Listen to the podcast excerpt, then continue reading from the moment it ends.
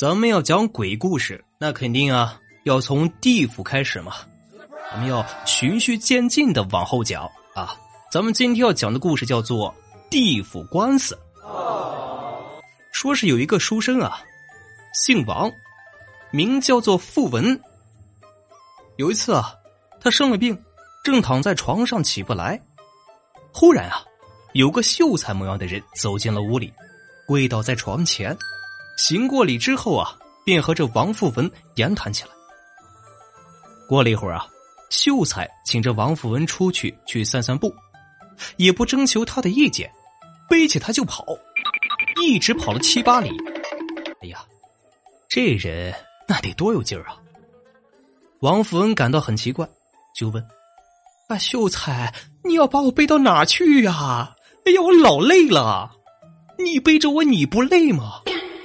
那秀才是边跑边说呀：“哎呀，我有个事情要求你，所以要请你走一趟。”王富文问他有何事相求，那人是边跑边道：“我们这些人都属于是小鬼头管辖，初次见面时必须按照规矩从大腿上割下一块肉送给他做见面礼去。哎呀，我想请你啊，在他面前说说情，饶了我们。”嗯，王富文大吃一惊。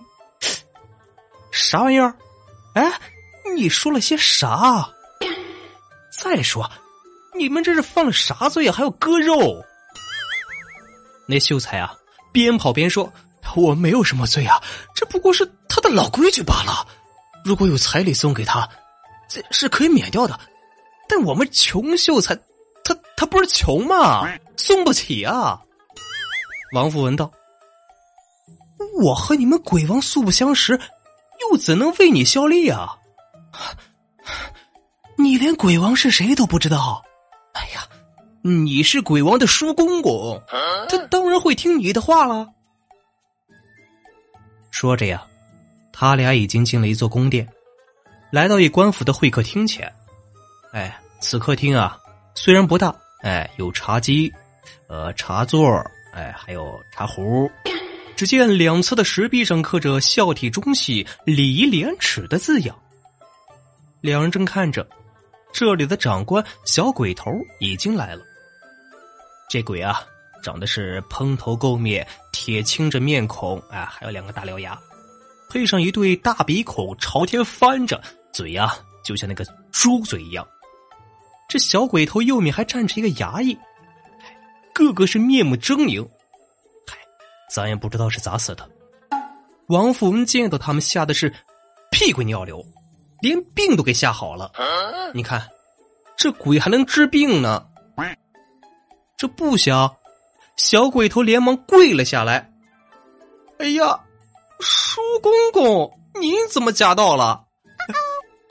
有何贵干啊？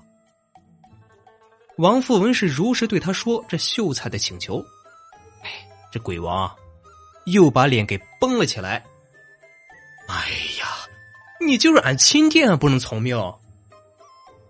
王富儿知道他说啥也没用了，只好走出了这啊带引号的宫殿。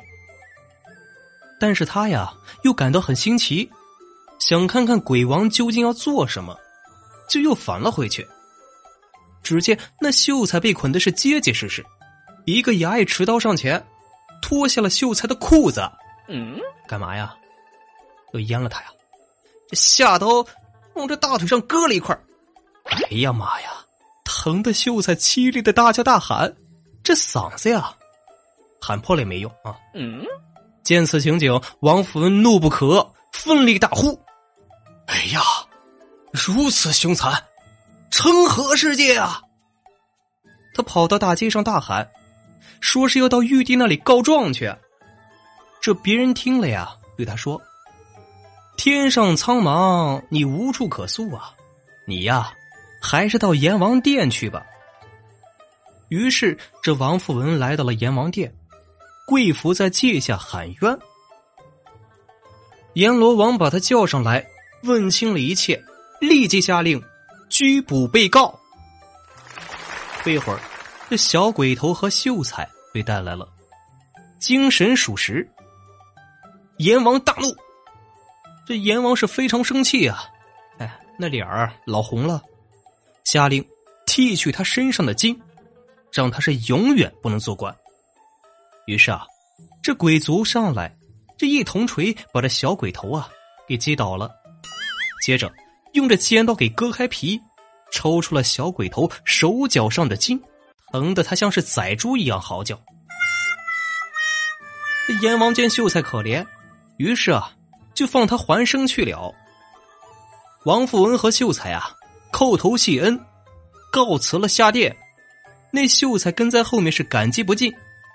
阿米啊，一起回到了人间，又过上了幸福美好的生活。嗯，这故事啊，有点大义灭亲了。它是流传于广东平远啊。由林梅心搜集的故事啊，好了，本期故事已经讲完了，咱们下期见。